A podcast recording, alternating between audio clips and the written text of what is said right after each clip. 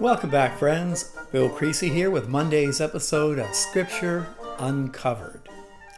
So here we are, Monday morning, actually Tuesday, because this weekend was Memorial Day, so I'm recording on Tuesday morning rather than Monday. And I have to tell you that today, this morning, we launched our four week mini course on the book of Job, a free course and I encourage all of you to sign up for it. We are going to have a great time with Job. Job is a deeply disturbing book, but we're going to get our hands around it over the next four weeks. So do go to the website, logosbiblestudy.com, and sign up for the free mini course, The Book of Job. Now, last time together, we left Abraham lying on a bed of pain. At 99 years old, he and his 13 year old son Ishmael and all the men in Abraham's household were circumcised. You have to wonder who did the deed. but now we turn to Genesis chapter 18. Time has passed, they've healed up, and we read Now the Lord appeared to Abraham by the oaks of Mamre while he was sitting at the tent door in the heat of the day. So time has passed. Abraham sitting on a hot afternoon beneath the oaks of Mamre, and three visitors are about to arrive. Three mysterious men. Now, who could they be? When Abraham lifted up his eyes and looked, behold, three men were standing opposite him. And when he saw them, he ran from the tent door to meet them, and he bowed down to the earth. And he said, My Lord, if now I've found favor in your sight, please do not pass your servant by. Please let a little water be brought and wash your feet. Rest yourselves under the tree. Abraham is offering hospitality to three travelers. In the ancient tradition of Xenia, hospitality is a very important element of one's life. When people travel and stop to visit, they're invited in, given a meal, given a bath, washed up, given a meal, and they talk. In fact, if you were a traveler back in these days and you were walking down that road right by the trees of Mamre, you would be invited by Abraham as well to sit down rest, wash your feet, and have a bite to eat and a nice conversation. And that's exactly what happens. And notice that Abraham indicates one of them as the Lord. Clearly, he's the most dominant of the three figures, but who could the Lord be? He said, Sit down, wash your feet, rest yourselves. I'll bring a piece of bread that you may refresh yourselves, and after that you may go on, since you've visited your servant. They said, Great idea. Do as you've said. So Abraham hurried into the tent to Sarah and said, Quickly, prepare three measures of fine flour, knead it, and make bread cakes. Abraham also ran to the herd and took a tender and choice calf and gave it to the servant and he hurried to prepare it.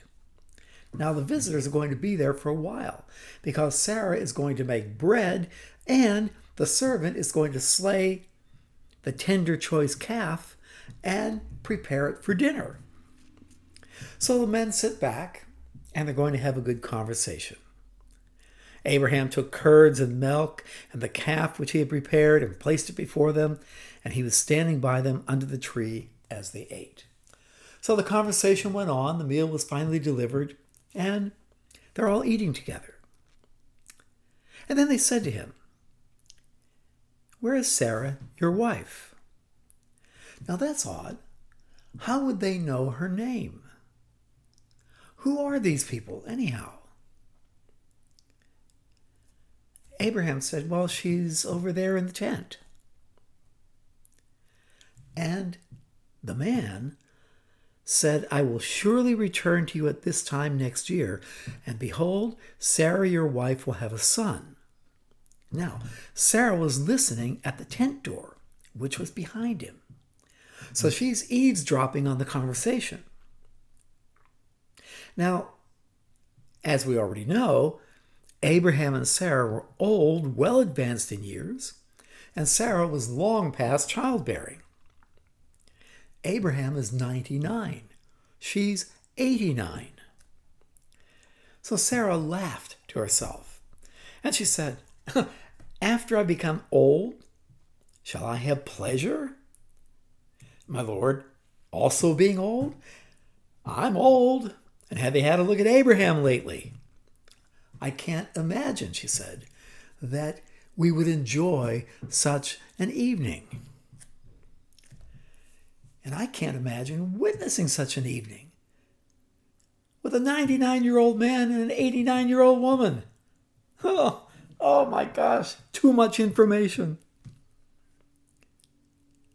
But the Lord said to Abraham, Oh, get that, the Lord. Who is this? We're witnessing a theophany, an appearance of God in a human form. This is God who's speaking to Abraham. And he said, Why did Sarah laugh, saying, Shall I indeed bear a child when I'm so old? Is anything too difficult for the Lord? At the appointed time, I will return to you at this time next year, and Sarah will indeed have a son. Sarah denied it, however, and she said from the shadows, behind the door. I didn't laugh. She was afraid.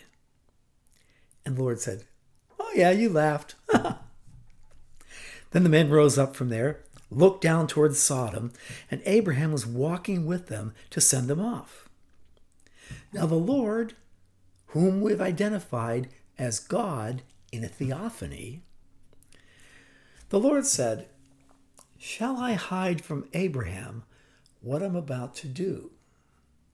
This is an internal conversation that God's having with himself. Shall I hide from Abraham what I'm about to do? Since Abraham will surely become a great and mighty nation, and in him all the nations of the earth will be blessed. Shall I hide from Abraham what I'm about to do?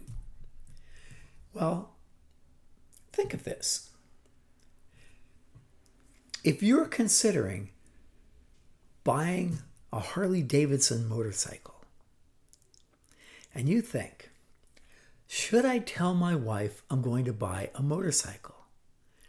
The obvious answer is no, because it's much easier to get forgiveness than permission. Shall I hide from Abraham what I'm about to do? I've chosen him. He may command his children and his household after him to keep the way of the Lord by doing righteousness and justice, so the Lord may bring upon Abraham what he has spoken about him. So the Lord decided to tell Abraham. Frankly, I think that's a mistake, but he's the Lord. He can do what he wants. So the Lord said to Abraham, the outcry of Sodom and Gomorrah is indeed great, and their sin is exceedingly grievous. I will go down now and see if they've done according to the outcry that I've heard, which has come to me. And if not, I'll know. Then the men turned away from there and went towards Sodom. Now, who are the other two men? As we'll learn, they're angels in the appearance of men. They headed off towards Sodom. Now, do we know anyone who lives in Sodom? Yes, Lot and his family, Abraham's nephew. Shall I tell Abraham what I'm about to do, given that his nephew Lot lives there?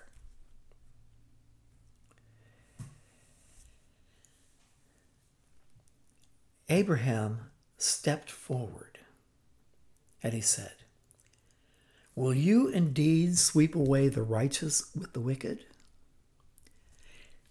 Now, there's a little nuance here that we should note.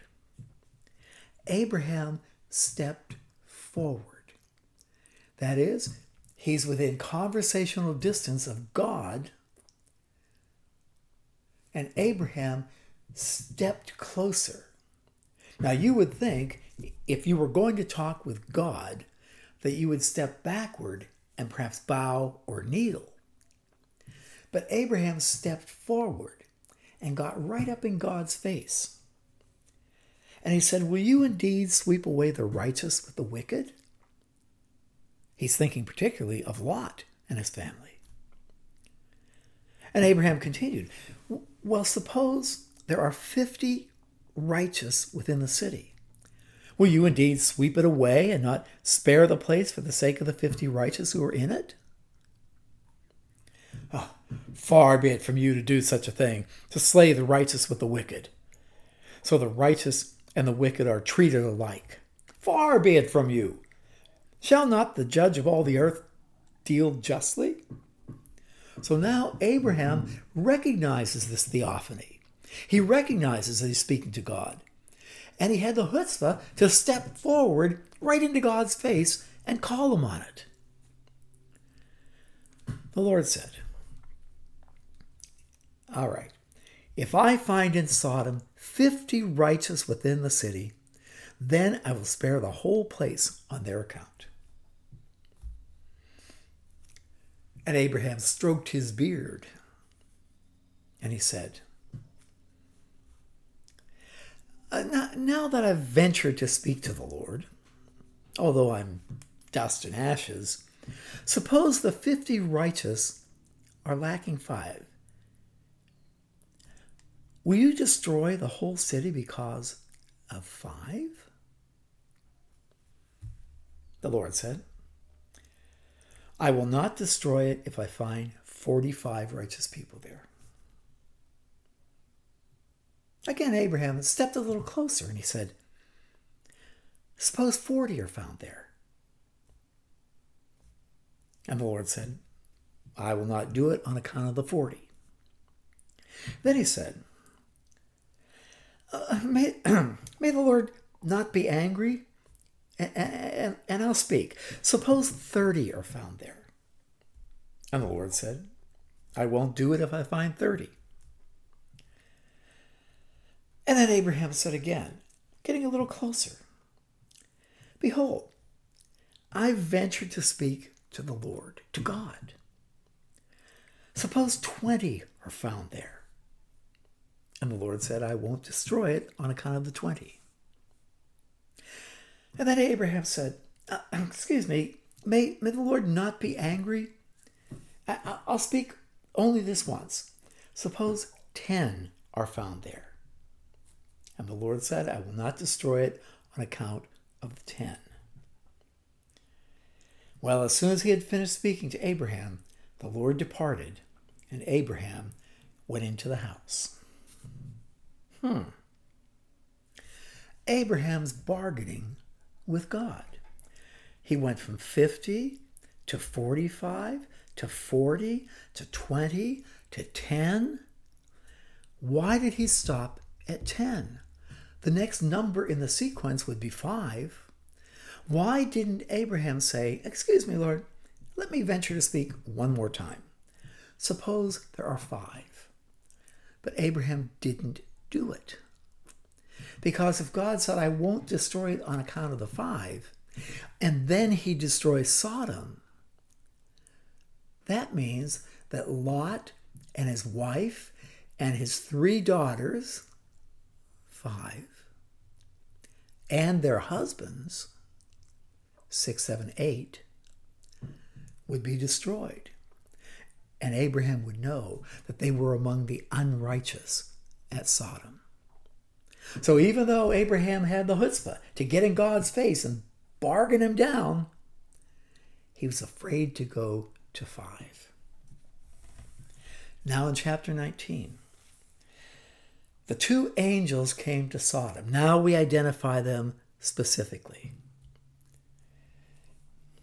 They came to Sodom in the evening as Lot was sitting in the gate of Sodom. The men who sit at the city gate are the businessmen of the town, the leaders of the town, and Lot is one of them.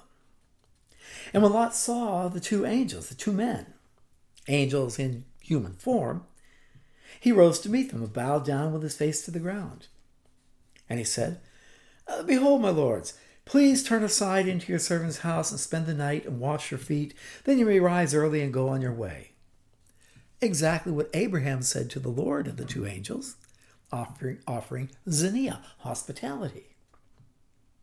They answered, No, no, we'll spend the night in, in the square.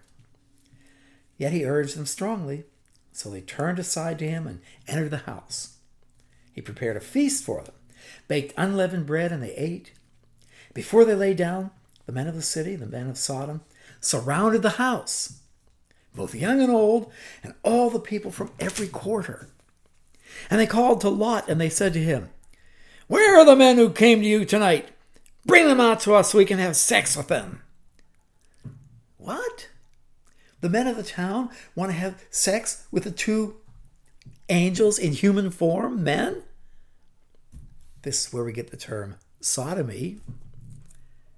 But Lot went out to them at the doorway. He shut the door behind him. He said, Please, my brothers, do not act wickedly. Behold, I have two daughters who have not had relations with man, with a man. Please let me bring them out to you, and, and do to them whatever you like. Only do nothing to these men, inasmuch as they've come under my under the shelter of my roof. Now we gotta pause here. When you offer xenia, hospitality to a person, and they enter your home, you have the obligation to protect those people while they're in your home. Lot recognizes this. We see this all throughout ancient literature, in the Iliad, the Odyssey, for example. You protect the guest with your very life. But Lot says, You can't have them. But here, take my two daughters. They're virgins. You can do whatever you want to them. Well, thank you very much, Papa. But the man said, Stand aside. This one came as an alien, and already he's acting like a judge. Now we'll treat him worse than them. So they're going to rape Lot too. So they pressed hard against Lot and came near to breaking down the door. But the men reached out their hands and brought Lot into the house with them and shut the door.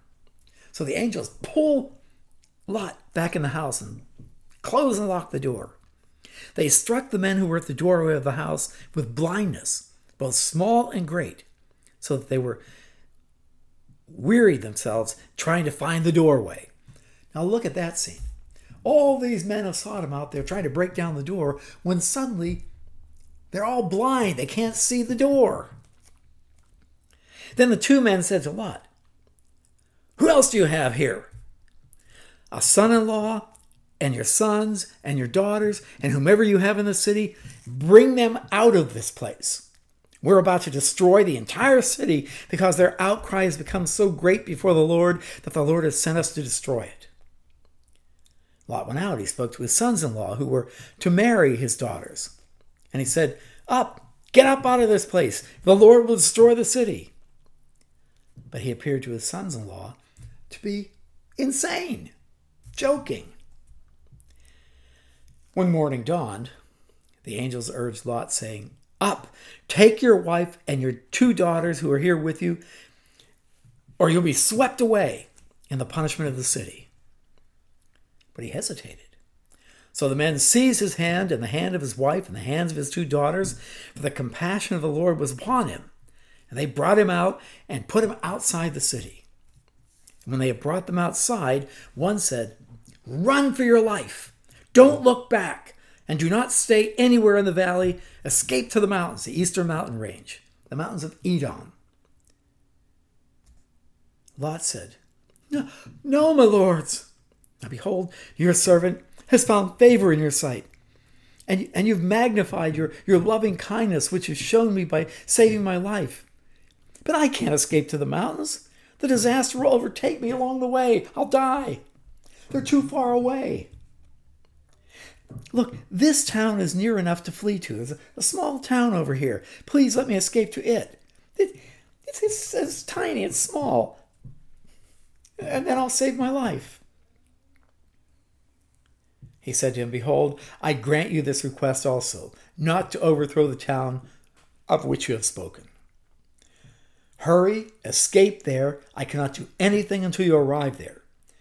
Therefore, the name of that small town was called Zoar. Now the sun had risen over the earth when Lot came to Zoar. And then the Lord rained on Sodom and Gomorrah fire and brimstone from the Lord out of heaven. And he overthrew those cities and, and all the valley and all the inhabitants of the cities and what grew on the ground. But his wife, from behind him, looked back, and she became a pillar of salt. So Lot and his family flee to the little village of Zoar. But his wife had just ordered new curtains for the house and new carpeting for the floor. And they were to be delivered this very day. And she didn't want to leave Sodom. She liked living there.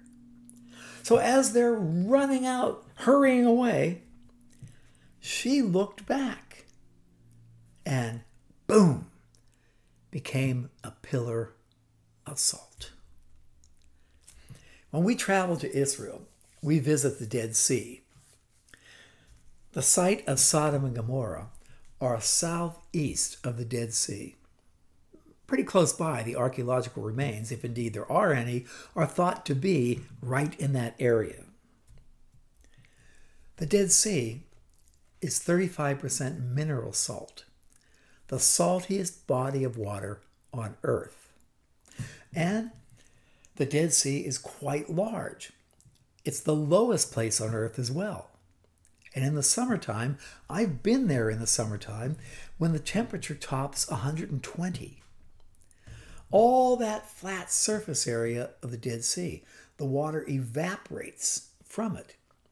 And when you're standing on Masada, the fortress overlooking the Dead Sea that Herod the Great built, and you're there in the summertime, and it's 120 degrees, you can see the water rising off the Dead Sea, evaporating into the atmosphere. And it leaves behind the mineral salts. In fact, in the earlier days, not so much now because they mine those mineral salts now and break up the, the clusters of salt. But when I would go there early on, back in the early 1990s, you would see all along the shore of the Dead Sea at the southern edge pillars of salt formed by evaporation, the water evaporating into the air and leaving the minerals behind. And Mrs. Lot turned into one pillar of salt. And indeed, as we drive back north on the western side of the Dead Sea, toward the southern edge, there's a very large salt pillar that looks for all the world like a woman. That's Lot's wife, we always say. So she didn't go, she turned into a pillar of salt. Now Abraham arose early in the morning and went to the place where he had stood before the Lord. And he looked down toward Sodom and Gomorrah and toward all the land of the valley. And he saw, and behold, the smoke of the land ascended like the smoke from a furnace. That entire area is volcanic. And I'll bet what happened is you had an eruption, boom, and it blew Sodom right off the map and rained down fire and brimstone. Thus it came about when God destroyed the cities of the valley, that God remembered Abraham and sent Lot out of the midst of the overthrow when he overthrew the cities in what in which Lot lived. So three men, God and two angels appearing in human form, visit with Abraham. Abraham offers them xenia, hospitality. They eat together, they have a conversation. And God said, Should I tell Abraham what I'm about to do? And he did. And Abraham bargained God down. Well, what if there were 50 righteous men? He gets down to 10, but he won't go below that. Because if Lot and his family are destroyed, he knows they're not righteous. So I have to ask at the end of this podcast are Lot and his daughters the only three survivors? The sons, the sons in law, potential sons in law, have mocked Lot and stayed behind. Lot's wife turned to a pillar of salt, and now we have Lot and his two daughters. Are they righteous or are they unrighteous? We shall see on Wednesday's episode of Scripture Uncovered.